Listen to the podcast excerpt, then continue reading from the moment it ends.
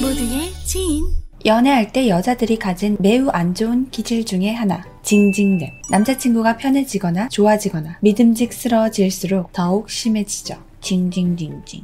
하지만 많은 여자들이 자신이 징징대고 있고 그로 인해 남친이 얼마나 괴로워하고 있는지 사실 잘 모릅니다. 저는 안 그런데요. 모든 여자들이 그렇진 않는데요. 음, 나도 안 그래요.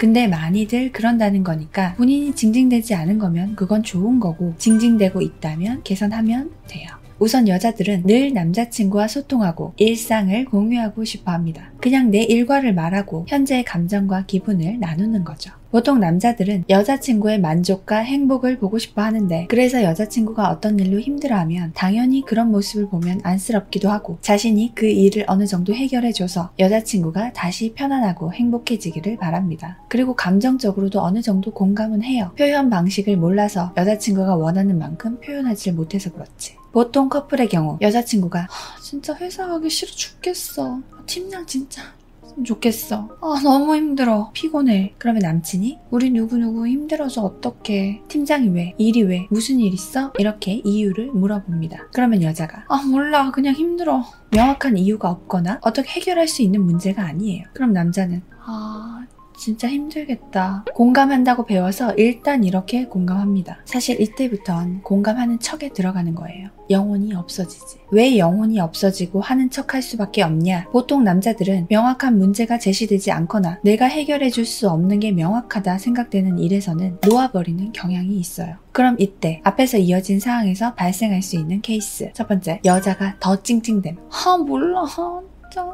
출근 시간 다 됐어. 죽으러 간다. 이렇게 세상 찝찝하게 끝내면 남자는 기빨리네.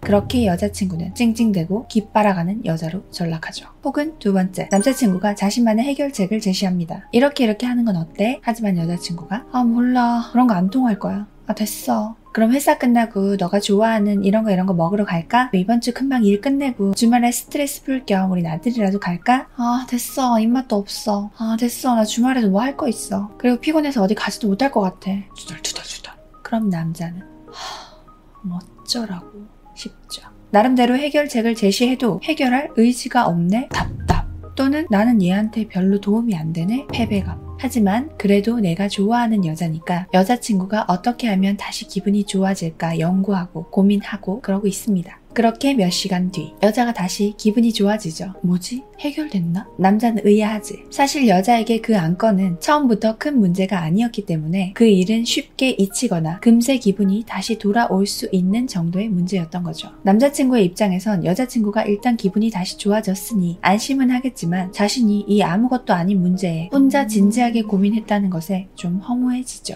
이런 일들이 계속 반복해서 일어나다 보면 남자의 입장에서는 여자친구의 투정을 더 이상 해결해 주려고 노력할 필요가 없다고 생각하게 되고 또 시작 이네 귀찮다 이렇게 되고 그럼 여자는 남자친구가 더 이상 자신의 이야기에 대해 관심이 없어 한다고 느끼게 되니 더 서운하고 하지만 그렇다고 이유도 말해주지 않으면서 남자친구에게 더 짜증을 내고 이렇게 악순환이 되는 겁니다. 자, 이런 상황은 남녀 모두에게 문제가 있어요. 남자의 문제점. 여자친구의 고민 토론은 남자친구에게 해결해 달라고 말하는 게 아닙니다. 물론 해결해 줄 수 있는 거면 해결해 주면 좋지만 보통 여자들도 그 정도 분간은 할 줄 알아요. 그러니까 그냥 들어주기만 하면 돼요. 대신에 잘 영혼을 담아서. 그리고 여자의 문제점. 남자친구는 항상 나에게 최고로 보여지고 싶어 하는 존재입니다. 나에게 문제가 생기면 당연히 해결하려고 들 것이라는 걸 인지할 것. 그냥 답 정 혹은 그냥 답 없이 투덜대는 건 여자친구들한테 하세요. 하지만 계속 남자친구에게 말하고 싶겠지. 그럼 어떻게 하면 되냐? 해결책. 남자들은 여자친구는 감정 공유를 원합니다. 여자친구의 말을 들어주고 공감해 주는 것이 해결책이다 라고 받아들이면 영혼 주입이 그나마 좀 될 거예요. 결코 쉽진 않을 거예요. 하지만 그게 해결 과정이라고 알면 가능하죠. 여자친구가 징징대서 힘들지만 너가 남자친구고 너가 좋고 편하니까 징징대는 거예요. 너가 그걸 받아주지 않아서 딴 데 가서 징징대고 풀고 있다고 생각하면 그래도 남자친구인 내가 받아주는 게 좀 더 낫지 않을까요?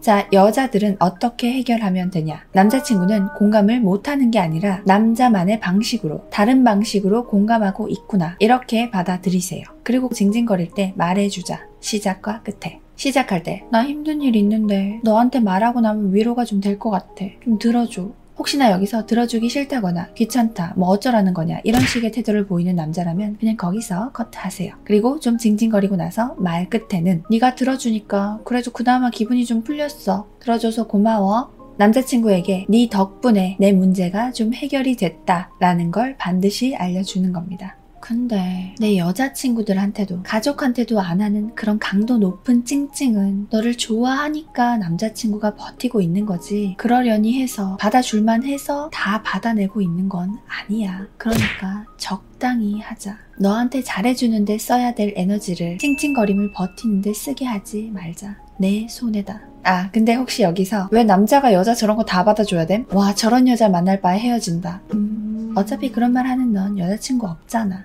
여자를 위해 좋은 남자가 되어라 라는 게 아니라 나의 여자친구를 만족시켜 줄 수 있는 공감을 해주는 더 좋은 남자가 되는 법을 알려주는 겁니다. 그리고 제 주변에 남자 찡찡이들도 많은데요. 맞아. 남자 찡찡이도 많아요. 근데 여자가 그런 경향이 더 많죠. 남자는 힘들수록 입을 닫는 성향이 좀 있고.